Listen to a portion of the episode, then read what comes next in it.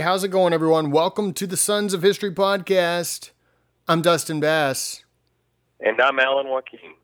And Alan may sound a little odd, but probably not as odd as he used to when he'd be on the phone, uh, due to the fact that we've got some new sound equipment, so things should sound much better. But Alan somewhere, I'm somewhere. I had my uh, nephew's birthday today, so I was nowhere near where you were. What were you up to today, man?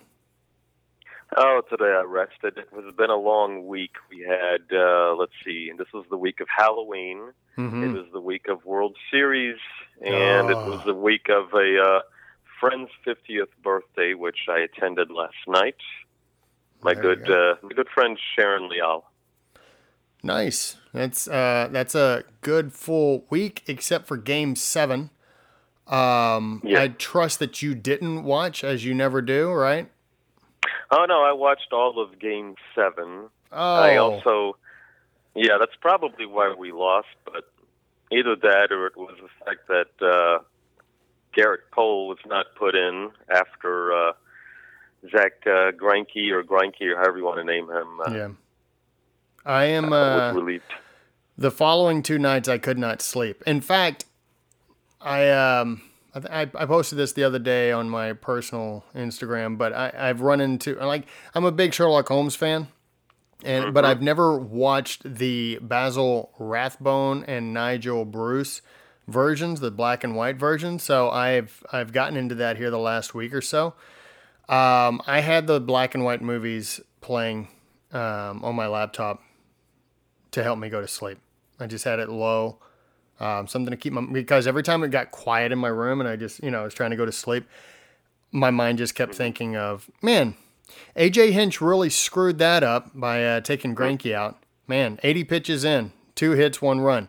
Um, yeah, real boneheaded decision there. Uh, I like everything about AJ Hinch except his crucial game time decisions when it comes to pitching. Um, he really, it really just really bugs me. And and and in the biggest moment in, you know, Astros history, aside from you know we did win two years ago, but that was you know it's Game Seven. Uh, it's you have to win that game, obviously. Um, and the wheels fell off. Uh, you put in a guy who you had already said the night before he was gassed. He had nothing in the tank, and oh, you throw him back out there, and he gave up a two-run home run. And what sucks is that I had been saying Will Harris has been the MVP of our postseason. He's gotten us out of so many jams, but you uh, you can't just continue to put a guy out there and expect him to be fresh. And that, I mm-hmm. mean, golly. I, I, I'm so proud of the Astros for getting, you know, to game seven of the World Series. It's such a huge thing. Um, but to have it slip away like that with a bullet in in the chamber with Gerrit Cole, and I wasn't, I was not really for having Gerrit Cole coming in, but I definitely wasn't for having Will Harris, a gassed Will Harris, come in for a guy who's only thrown 80 pitches and has been dominating the entire game, um, and then leaving right. Cole in the in the bullpen. So yeah, it was frustrating for so many people. I don't want to get caught up in that. We can have our own freaking episode just on the the frustrations of Game Seven. Um, but sounds like you had a pretty good week. I had a pretty good week as well. Um, you know, I own a business called Bastrap Media. We were doing a ton of Halloween stuff for a client of ours. I'm not sure if you saw some of the videos that we put out. Uh, it was it was a lot of fun to do. We did a pumpkin uh, contest, like pumpkin creation, like the painting contest, and we made it mm-hmm. sort of mm-hmm. like the Food Network HGTV type of stuff. It was a lot of fun. Got some good laughs out of it. So um, yeah, Busy yeah, week. I did actually. Actually, I did watch it. Oh, good. What'd you think? Yes. Uh, you needed to shave. How dare you? All right, let's move on. Okay, so this week we're talking about the fall of the Berlin Wall. This November 9th is the 30th anniversary of the fall of the Berlin Wall. We're going to be talking about its um, sort of going back to post World War II, and then we'll we'll go from there. Uh, but before we get into all that, we do our book and movie recommendation. Um, I think you go first. Either way, uh, think, I'll let you go. Yeah. All right. Uh, the book Now, the reason why I am going to be recommending this book and movie is because of the uh, the subject matter that we will be dis- discussing today. Okay. Uh, the book is by the famous author James Michener, but it's called The Bridge at Andau.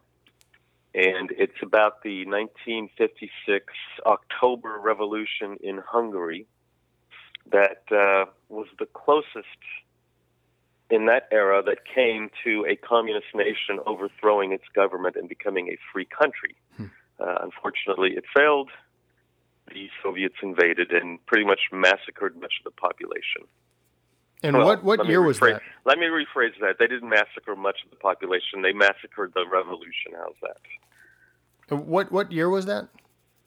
That was in October of 1956, and it was unfortunate that it also happened during the Suez Crisis because the uh, the Suez Crisis was when Israel, France, and Great Britain invaded the uh, invaded the Sinai and the Suez Canal um, when uh, Nasser nationalized the canal, and all the attention on the world was uh, look. They were looking at the Suez Crisis, okay. and it took it took people's eyes off the uh, the uh, Hungarian October Revolution. See, that's what I think I was referencing the other the other week when we were doing the podcast, and I was like, "Isn't that when Eisenhower said that he was going to be sending um, paratroopers or whatever that they were going to help?" And I think we were talking about the Austrians, um, but I think this was, I think that's what I was talking about. Is um, Eisenhower had said, "We we will be there to help out,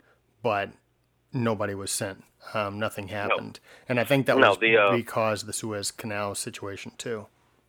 Well, the, yeah, that's the the uh, the Soviet Union threatened to go to war with anybody, any country that helped the uh, or interfered uh, in the Hungarian revolt. Mm-hmm. If anyone helped, they were going to go to war with them. So um, Eisenhower did not want to go to war, and the uh, revolution was crushed. Yeah. So, but he did go to Lebanon in '58. I do know that he did send paratroopers to Lebanon in '58, about ten thousand, if I'm not mistaken, Marines and paratroopers. Hmm. For my movie recommendation, it is a Disney movie called Night Crossing. Um, it has uh, uh, John Hurt and uh, Beau Bridges. John Hurt was the guy who was in the movie Alien, who was he was the first. Yeah, he was the first to, go. Uh, yeah, that's right. Uh, yeah, he. Uh, Great that actor. thing came too. out of his stomach. Oh yeah, wonderful actor. Um, uh, the Night Crossing. It's about two German, East German families. Uh, it was a family of four who uh, built two hot air balloons. The first one crashed. The second one, they finally made it and uh, they made it over the uh, not the Berlin Wall, but the uh, East German border, and they made it into West Germany. And um, you know, it, it might not be a a uh, you know five star movie or anything like that, but it does tell the story of you know what went on in East Germany and how people were desperate to escape and live life in the West. So um, that is uh, that is my movie recommendation. And there you go.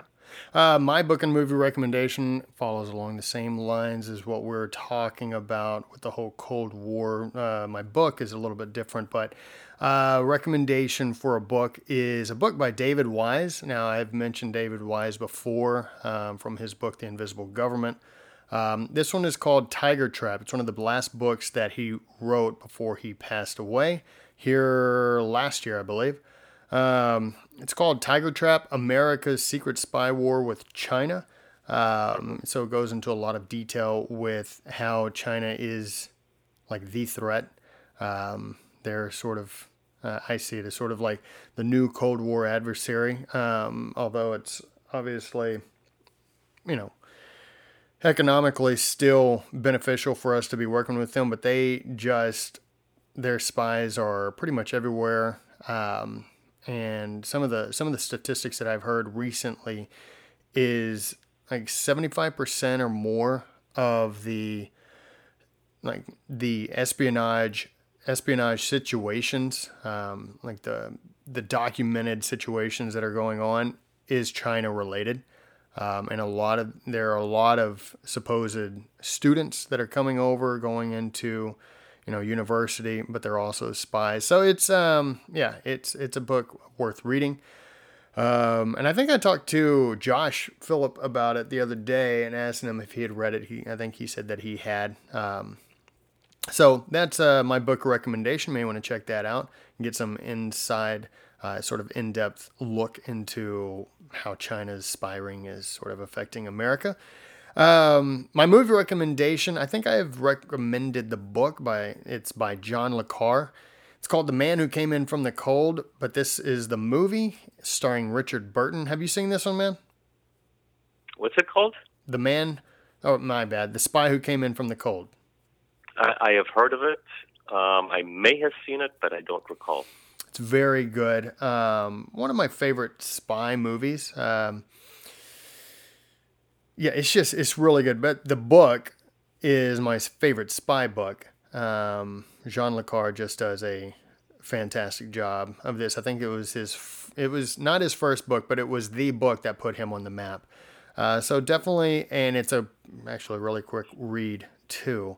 Uh, so definitely a book and a movie rec- uh, to check out. But if you don't want to take the time to read the book, then go check out the movie. Um, complaints. Here we go.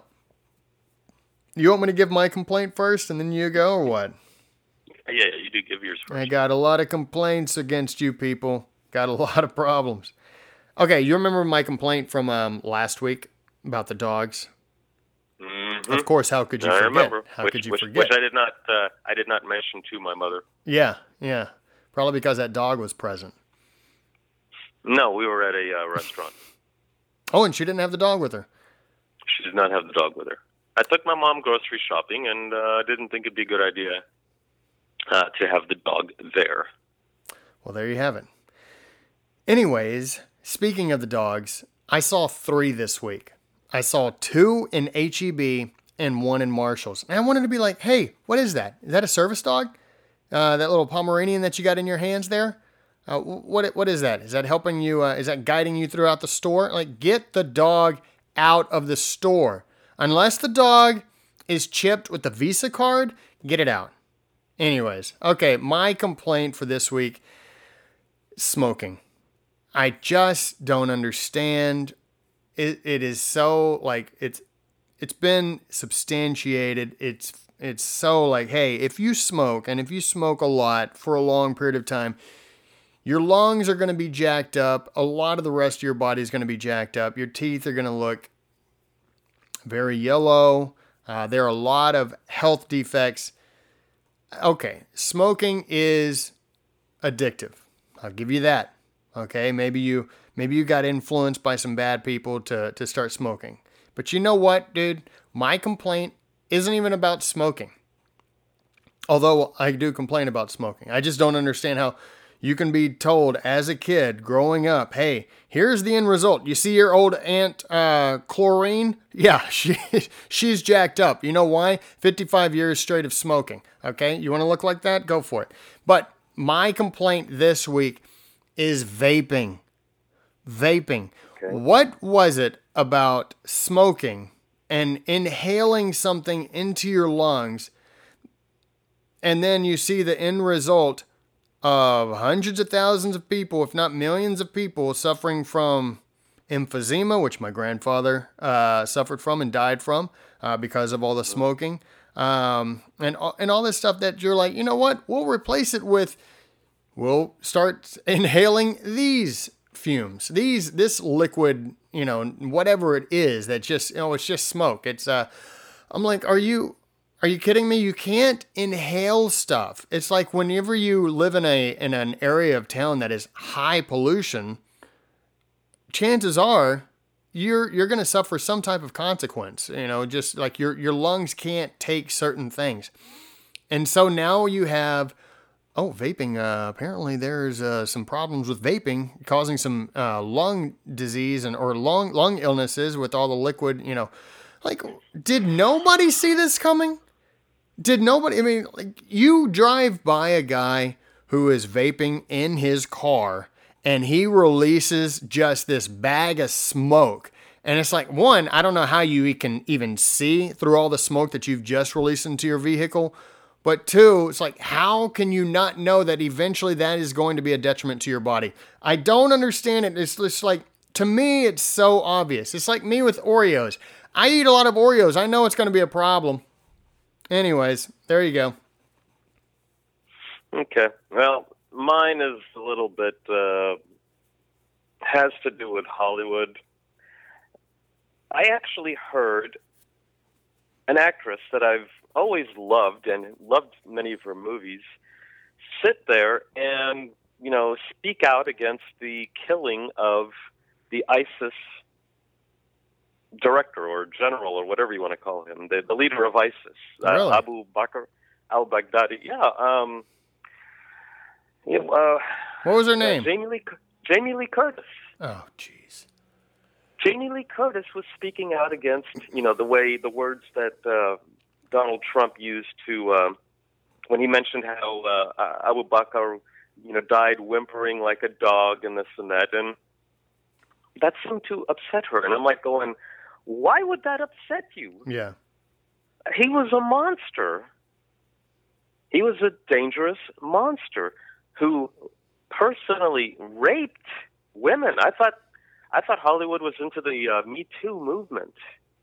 You know, a man who rapes a woman should be, you know, treated in the in the worst possible way. But, but now we're being told, uh, oh, you know, we shouldn't sit there and say he was killed like a dog and and this and that. And I was like, what is going on here? Is is this is this because she hates Trump so much? Is it because he's Muslim? I don't know. I don't know what is going on with some of these idiots in Hollywood nowadays. Yeah. I really don't know. I cannot figure that out. Like you're coming to the defense of Baghdadi? Really? That's what we're doing? Yeah. That's that's what she was Treat doing. the guy with just, dignity? Really? Okay. Right. I mean, I remember when uh, we were told that uh, Saddam, no, not Saddam, when uh, Osama bin Laden was giving a, a dignified funeral, and and I was like, going, why? I would have dumped his body, you know, in a, uh, a you know, those porta potties. That's what I would have done to him. Well, I think I, that they were I, trying to able further oh like issues. I mean, but it was like, but we live in a society, and here's the thing. I mean, it just, just it's so obvious.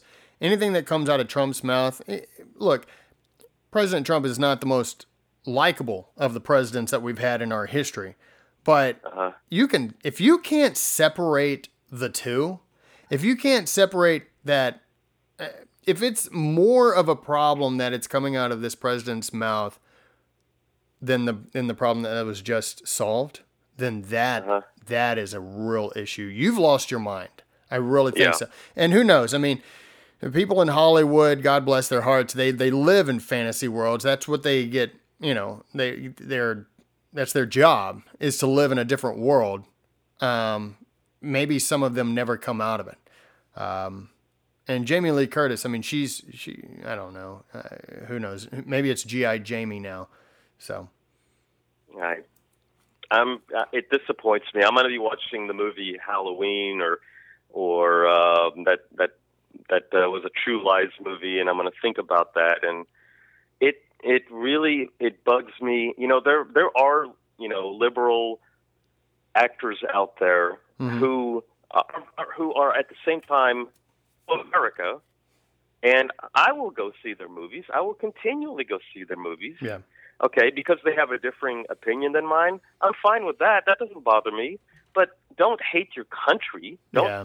It's bizarre. You know, I mean, just think of just be pro-American for crying out loud. And when you look at people like Tom Hanks and Steven Spielberg, who I know that they're they're of a different uh, mindset when it comes to politics, but they love their country. They yeah. love the United States of America, and you know that's good enough for me.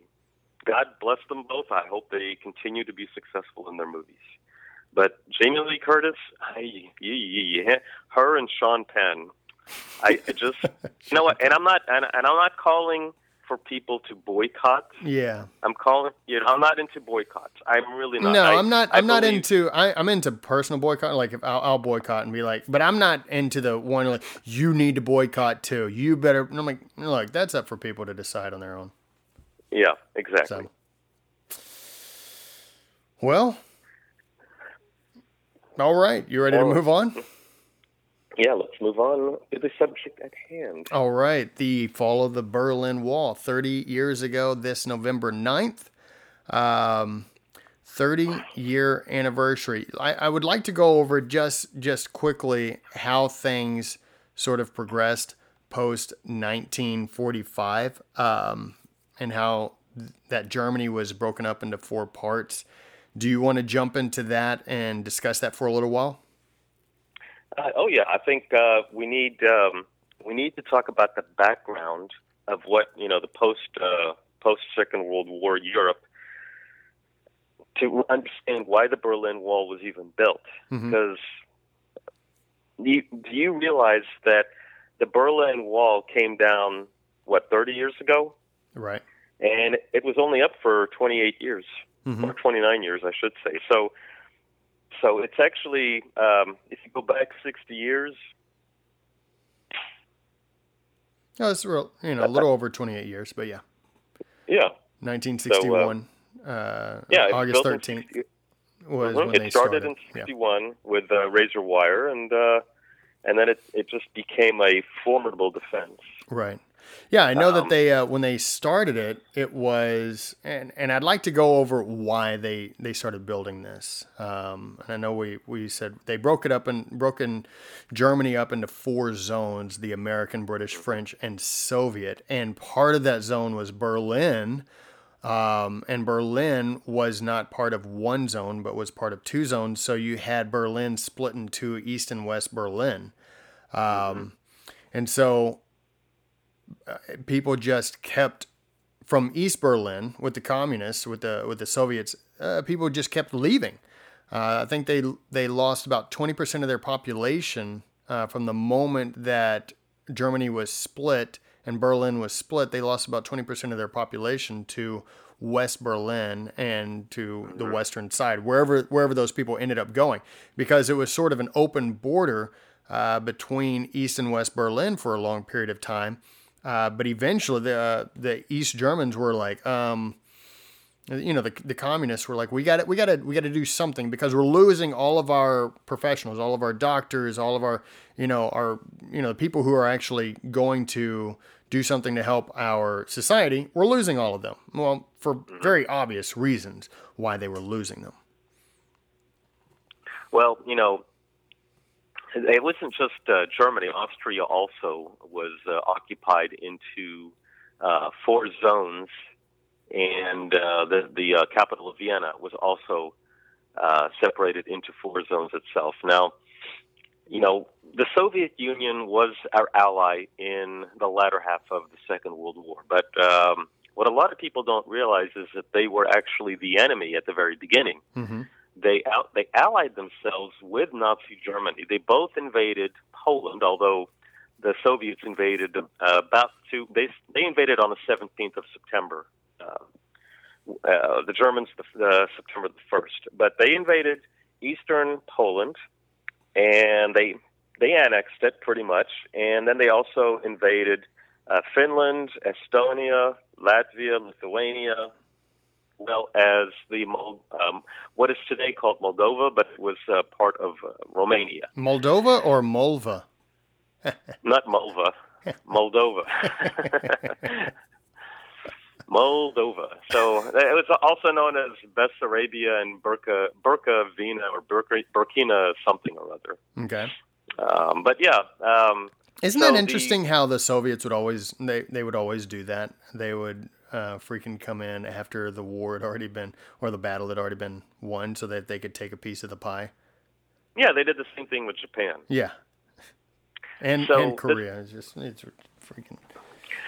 Well, they they weren't. They really were not. They they were not our friend. They were just the enemy of our enemy. They were Correct. they were uh, bad people, and they were the Soviet Union was such a bad nation. Yeah, they were the devil that, you know.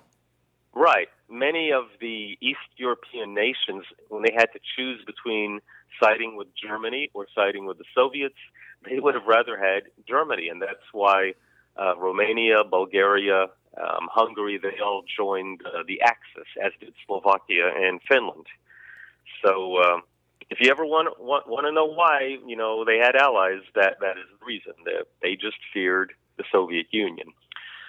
Now, even before the war was over, Sir Winston Churchill was troubled by them. Mm-hmm. He saw how they treated the Poles. You know, they they murdered tens of thousands of uh, Polish uh, officers uh, in an area known as Katyn, if I'm pronouncing it correctly. And um, there were rumblings. Croatians and and, uh, and and Winston Churchill himself started talking about the Iron Curtain, where we didn't know what was going on behind this Iron Curtain, and you know he warned.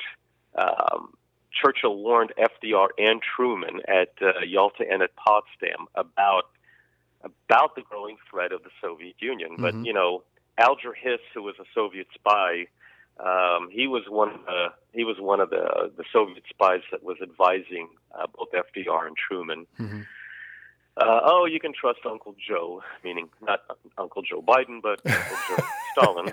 the original Uncle Joe. the, ori- the original Uncle Joe. So, um, you know, we had these uh, spheres of influence, and FDR said, "Look, you know, after two years, the U.S. is going to leave uh, leave Europe," and you know that frightened the British, and it frightened many of the anti-communists in the West. Um, some deals were made, and you know, next thing we know, uh, yeah, Germany and Austria were split up, and the Soviets they annexed the uh, Baltic nations and they annexed the areas of Romania and Czechoslovakia and and Poland and in, in Finland, and they they decided, okay, this is going to be part of the Soviet Union. They mm-hmm. they annexed uh, some of those places, so we we never left. And um, you know, in 1948, uh, we gave uh, 12 billion dollars to Western Europe. It was known as the Marshall Plan um, because we were we were highly concerned with what we were seeing going on in Eastern Germany, um, the Baltic nations, Poland, Czechoslovakia, Hungary, Romania. Uh, you know all the mention, all the other nations I mentioned: Moldova, Eastern Finland, Yugoslavia, Albania, uh, even an area known as Istria, which was part of Italy. The the, uh, the Yugoslav communists invaded that area. Um, there was a civil war in Greece, in Turkey. Uh, and uh, Harry Truman created what was called the Truman Doctrine to aid the anti-communist governments mm-hmm. to keep Greece and Turkey from falling to communism. But we also were seeing things in Asia, uh, Korea, China. Uh, you had the um, rev- revolutions in uh, Malaya, which is now known as Malaysia, and also in Iran, where the Soviets occupied northern Iran and they were not going to go until Truman finally threatened them with nuclear war if they did not pull out. So you know there were there were some things that that they did not like, and it it came to a head in June of 1948 when the Soviets finally said, you know what, we are not going to allow you to supply West Berlin with any supplies. Mm-hmm. So they cut off all the roads railroads, even the canals, that nothing could could go in or out of West Berlin until you know the Soviets got what they wanted. They basically wanted to get all of West Berlin mm-hmm. uh, for themselves, but also it had something to do with the Deutschmark because West uh, Western Germany was in the process of creating what was known as the Federal Republic of Germany, which is also known as West Germany. Mm-hmm. And uh, so we had what was known as the Berlin blockade, which resulted in the Berlin airlift.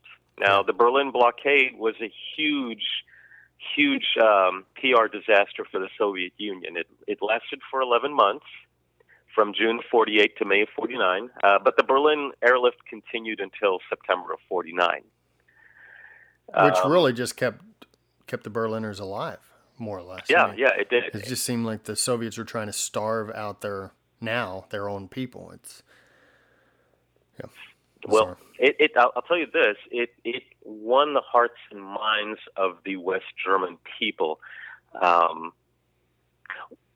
that year in 1949, the British, French, and American zones became one, and the Federal Republic of Germany was created. Now, the Soviets they responded with the German Democratic Republic, also known as East Germany. Mm-hmm. Uh, now, relations with with uh, the West Germans uh, got better. We became, you know, much friendlier. You know, they had the denazification, but you know, the West Germans uh, they were becoming our friends, and they joined NATO ten years later. Uh, on May the 9th, West Germany was uh, an official member of NATO. Now, May the 9th, 1955 the Germans surrendered like 10 years. It depends on who you talk to, May the 7th, May the 8th. Mm-hmm. Um, but, but 10 years prior to that was the uh, German surrender to the Allies and to the Soviet Union. Mm-hmm. Um, now, May 14th, the Soviets responded with the Warsaw Pact.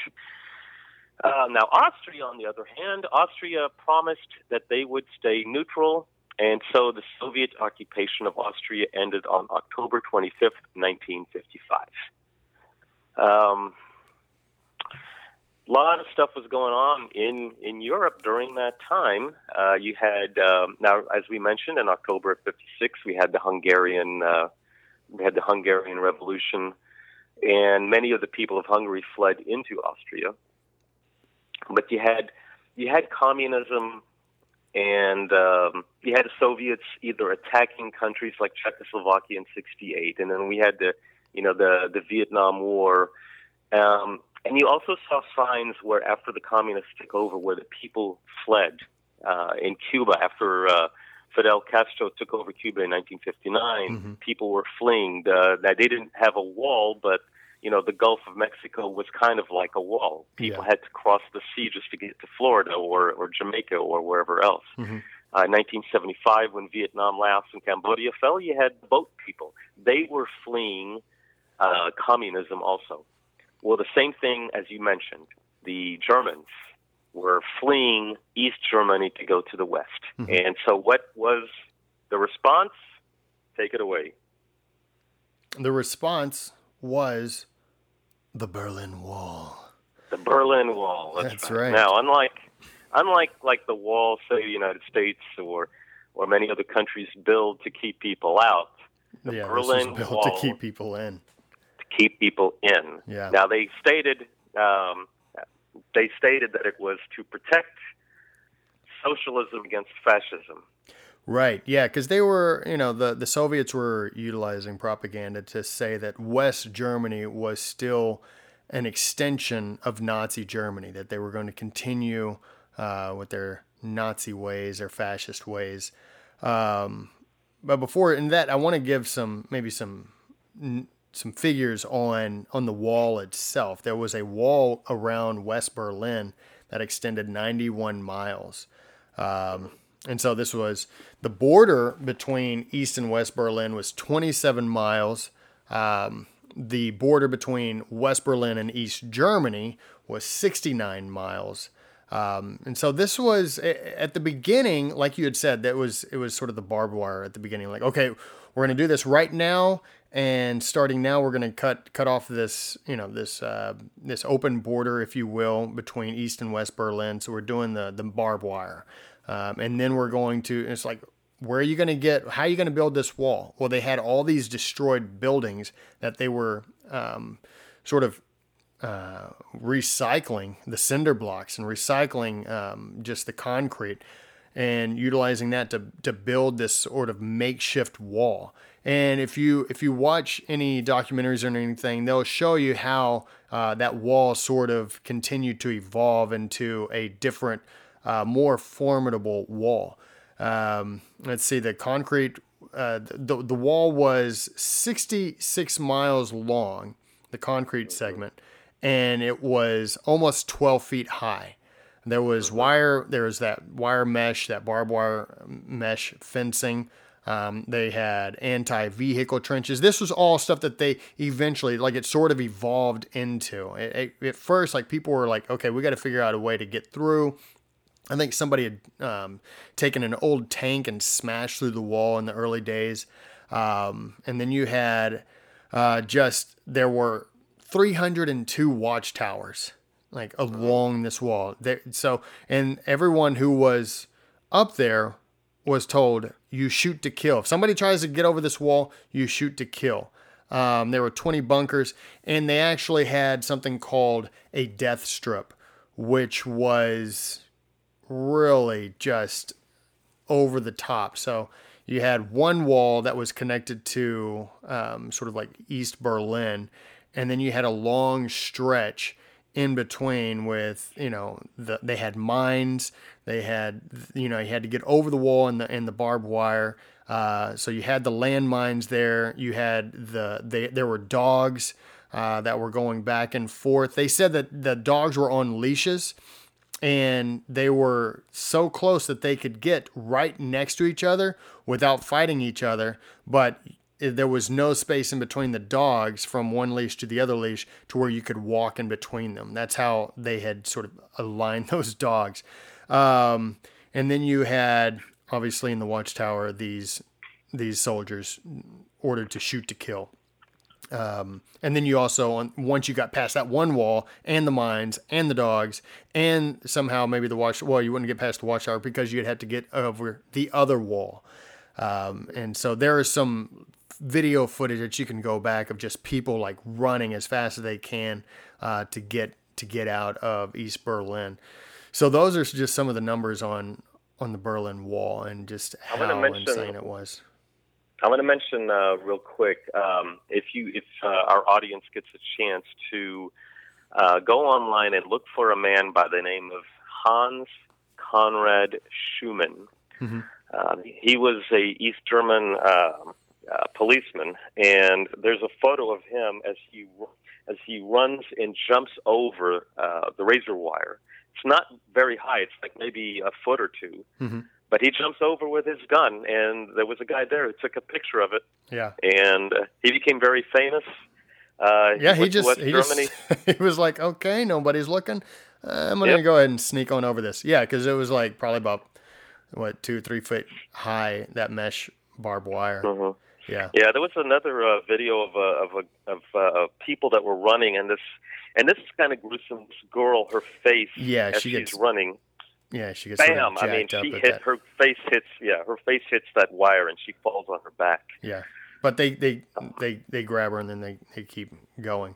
Uh, yeah, uh, yeah. There's some some stuff you know where just you know there were. Uh, they say no less than 139 or 192. My bad. 192 people were killed um, trying to cross over the Berlin Wall. But they said that uh, between the time of what 1961 to 1989, I think uh, a little more than 5,000 people got through and got out, and that is at extreme risk themselves. There were there were um, there were uh, apartment complexes on the wall, right?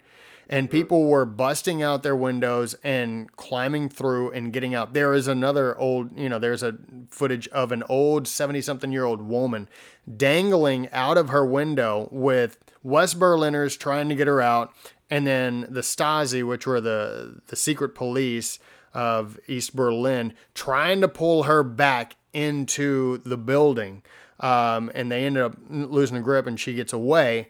Um, but shortly after that, they got rid of everybody in the building. They they uh, they put up all the, the bricks into the into the windows, so it was now just a wall. And then eventually they took all those buildings down and, and just extended the wall there.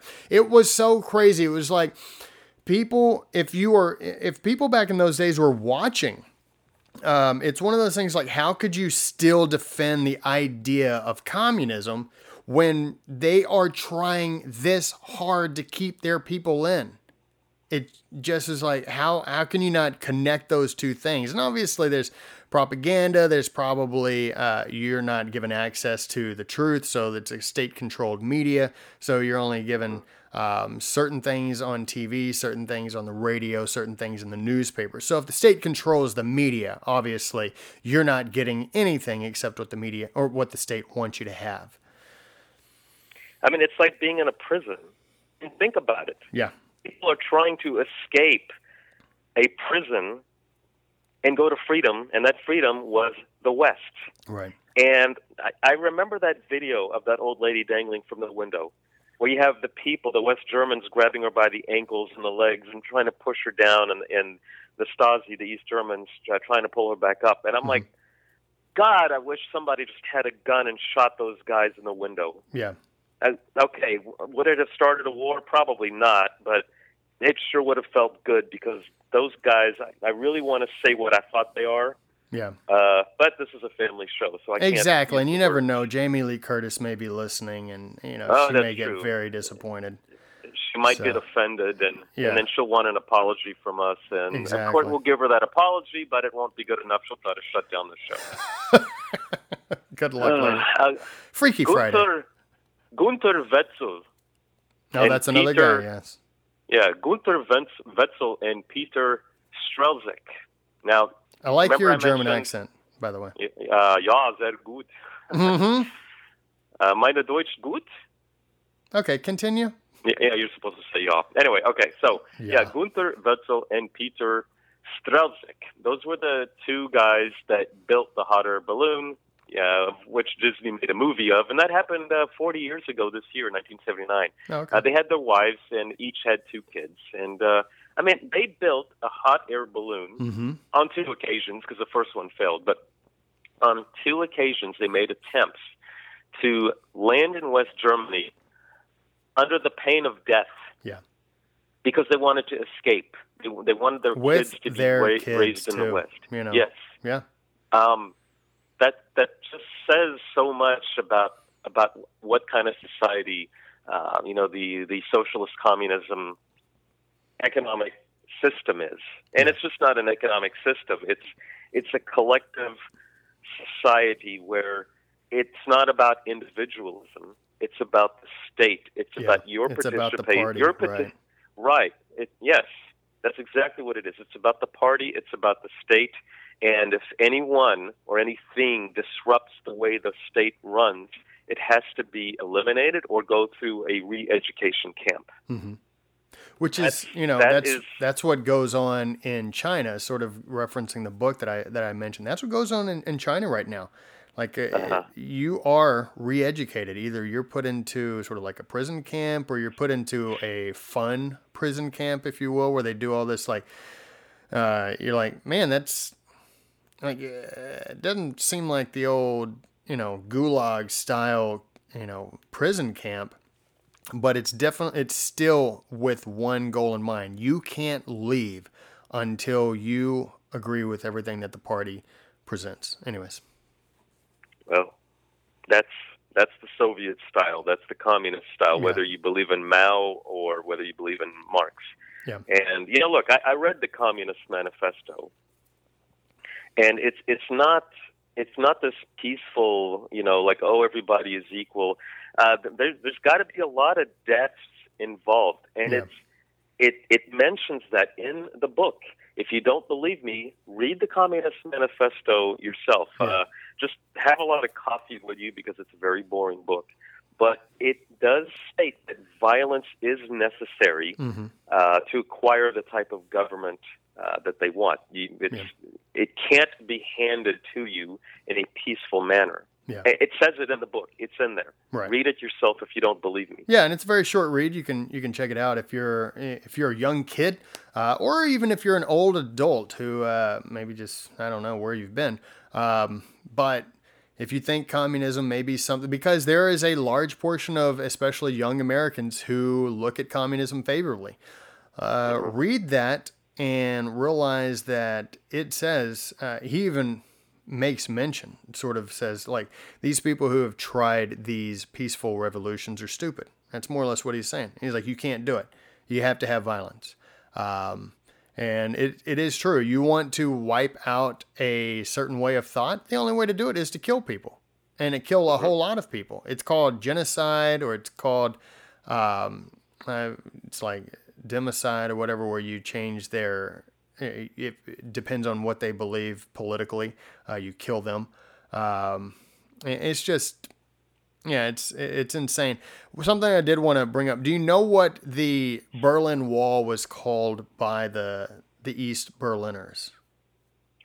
Something about the uh, the protection against fascism, defensive socialism, something like yeah, that. Yeah, sort of a long name, but it's a anti-fascist protective rampart.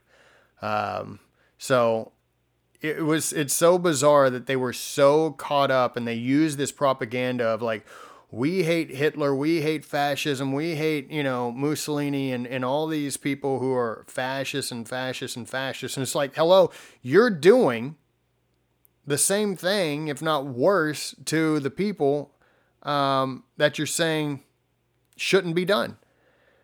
And they continue to ride this, you know, anti fascist propaganda. Like, just, it's all about in defeating fascism. And it, like, look, common sense will tell you, especially if you lived post World War II and you're like, well, this isn't working out very well. You know, common sense will tell you, like, yeah, there can't be fascism. We've, we've got to get rid of it. But if you're going to be saying we are so against anti-fascists that we'll kill anybody who who disagrees, and at the same time we love the way that we're running things so much that we're not going to let you leave, and if you try to leave, we're going to kill you. Does it sound a lot like fascism? Sure, maybe, but it's not. It's communism. It's about the community. You know, I, I like to I like to point out that a lot of people want to know now I'm not defending uh, fascism or Nazism or anything like right. that, or what or what went on in Spain during the Civil War. Mm-hmm. But a lot of those people joined the fascists or the Nazis, and a lot of the uh, people, French, Polish, joined the SS not because they loved Nazi Germany, but because they hated communism. Right. That's why a lot of those people joined because they saw that you know, in Europe, if you want to know why did people choose some of these parties, it was because it was almost an either or, and that's exactly. what happened during the Spanish Civil War. And you there was had, a lot of that going on in Germany. Um, that, yeah. And the anti-fascists, actually, that whole idea, the Antif- Antifa idea, started uh, during the struggle for Germany between uh, the Nazis and the communists. And so mm-hmm. people who were against communism, um, well, they were they were attacked by Antifa, anti-fascists. Um, and so they use that that propaganda. So it was one of those things where it's like one of the two. You you get to choose one of the two, and eventually, mm-hmm. you know, Nazism won out. Um, and it's like, golly, that sucks. But it's like at the same time, you're like, man, it's it damned if you do, damned if you don't type of thing. It's like either way you pick it, you are you're dead. Like it's poison. So communism, Nazis, um, the end result were was millions dead. Yeah. And what's here's something that I thought was pretty interesting. Um, the German Democratic Republic. Um, obviously they were pushing the whole anti-fascist anti-fascist thing. They were they also gave out free health care and education. Well despite the fact that you're giving out free health care and free education you still have everybody leaving because they don't have freedoms. And they don't have right. you know they're, they're, the, the products that they're being given are trash you know? Um, just everything wasn't it wasn't good and so you try to buy people off with the idea of free healthcare and free education. And am I making an implication here? Yes, to an extent. Like you can't like people can be bought off by free things. That that's what's scary. They can be bought off by um, promises. Um, and you know that happens every four years or two years if you want to throw the reps in there. Um, but those promises, whenever it's the whole free, free, free thing, those promises do not pan out. And the alternative is is much better, where you you work for things, you have the freedom to work for things. Um, so I just thought it was interesting that the German Demo- and it, that it's the Democratic Republic. They always they always do that. You know, the North Korea does it. You know, China does mm-hmm. it. The Soviets do it. It's always about it's democratic. No, it's not. It's totalitarianism. Well, it's uh, it's it's a one party system. Yeah. They're, and if you speak out against the government, they're going to come and get you. They're going to come in the middle of the night, or they're going to arrest you at work, or and and your family is going to be under suspicion. You know, right. one of the things that I found interesting in the book, The Bridge at Andau, there were two fathers that were sitting and talking, and they knew that their children were being indoctrinated in the schools. Mm-hmm. And, and their children grew up thinking nothing but communism is the way. Communism is, you know, the the the state is is if you're against the state, if you're against communism, then then you're the enemy. That that there's you know that you're trying to bring a downfall to a system where we help people, where where you know everybody works together as a team. Mm-hmm. Now the two fathers were sitting and they were discussing secretive manner, I might add. Do you plan on telling your children? And and the other father was like, I don't know. Because if I tell my kids what we really think of communism, they could go tell their teachers, "Hey, Daddy is is telling us the exact opposite of what y'all are teaching us." Mm-hmm. And if that happened, guess what? You're arrested. Yeah. That is not the way to live a life. I don't care if you are getting free this, free that. Yeah. That is a form of slavery. Right. Yeah, because they, a, they give it to you, they can take it away. And exactly. that's that is always the threat. Well, if you uh, if you decide not to vote this way, or if you decide to speak against us, we're going to take away your, you know, like, jeez, yeah. Louise. You're you're a threat to you're a threat to the system. Mm-hmm. Okay, now the Berlin Wall fell 30 years ago. People who Germans, any Europeans who were born after that, they never knew the threat of the Cold War. They really mm-hmm. didn't. Uh, they they didn't know Eastern Europe was imprisoned behind an Iron Curtain. Um, they didn't know about you know unless they read about uh, the '56 uh, Hungarian Revolution or the uh, or what happened in Czechoslovakia in 1968. Mm-hmm. Unless they read about it in a history book that was not written by a progressive socialist, they're not going to really know about it. Yeah. They're not going to know about the dangers. They're not going to know about, you know, you know the the saying "never forget." Mm-hmm. People who don't know about the Holocaust would never believe that the Holocaust ever existed. Yeah. Because and it's, it's so insane. And what happens when you don't know your history? You repeat it. You repeat it. Yep because you think it's so, never been done before. It's so yeah. I mean, you have to know. Um, I want to sort of close it out shortly after the fall um, of the wall. The Soviet Russia fell as well, um, or at least Soviet Russia as we knew it. Um, and you know this this conversation could go on for for so long uh, because there's so much there you know everything was happening at the beginning under under Stalin, and then you move into Khrushchev, and then all the others, and then you get to Gorbachev here, where you know mm. this, you know, the Berlin Wall falls. You know, you've got great speeches from some of our presidents, President Kennedy, um, and then you have Reagan's speech. Um, and I think in 1986, I want to say where he's like, you know, if you want to really prove that you 87, if you really want yeah. to prove that you want peace, you know, tear down this wall. Uh, great yep. speech.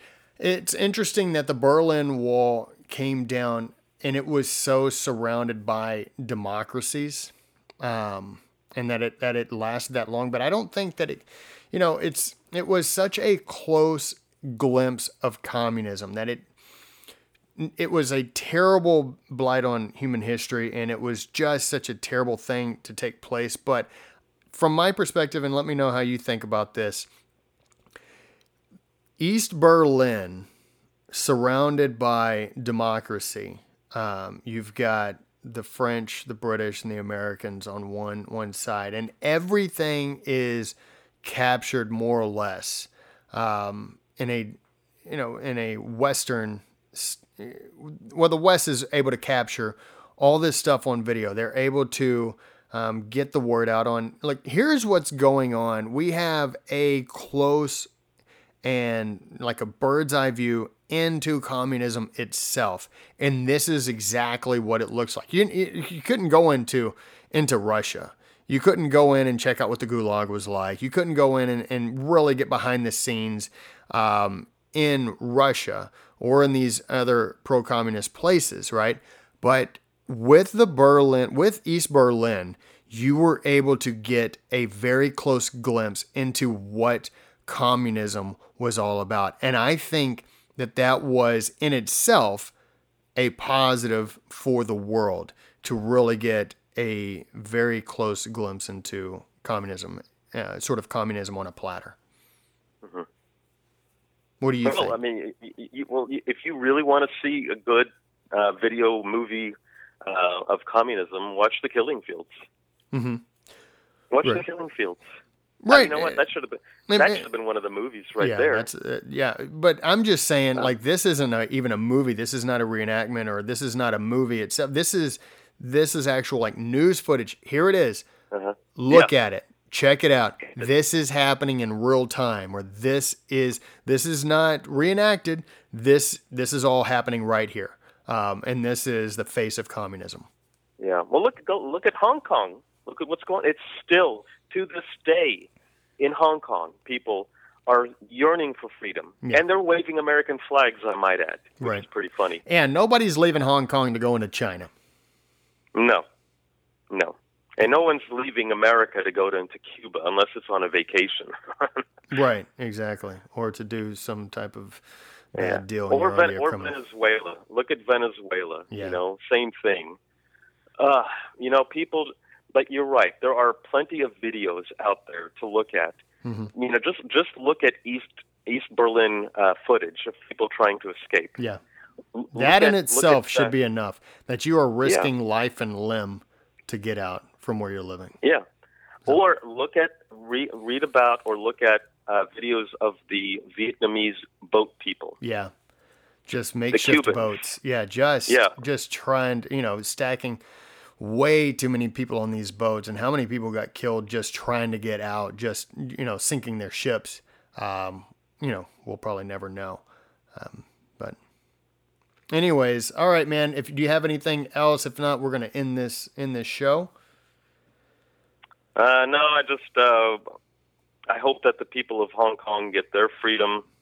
Uh, the people of Cuba, China, North Korea. Yeah May they all live in peace. May they all have freedom, uh, so that you know the the biggest tiff that we're going to have with other nations uh, is going to be economics, and that's it. And we'll never have any more wars.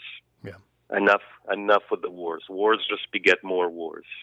Yeah, I mean, we've had a number of conversations regarding this topic as far as like freedom, liberty, fighting for it, um, mm-hmm. and just you know bad governments, communism, all that stuff. So. All right, man. Well, as always, we like to finish on a scripture. This scripture is Romans 2 19 through 21. I was actually reading that this morning. Um, it just sort of stood out to me. Um, and then I was like, man, this may actually be a pretty good scripture for this conversation because I'm taking it from the perspective of, of com- people who believe in communism or, you know, people who used to, who were the leaders of communism, who they felt, they felt that they were, you know, leading the world into, into a new era, if you will. It says, if you are convinced that you are a guide for the blind, a light for those who are in the dark, an, extru- an instructor of the foolish, a teacher of little children, because you have in the law the embodiment of knowledge and truth. You then, who teach others, do you not teach yourself?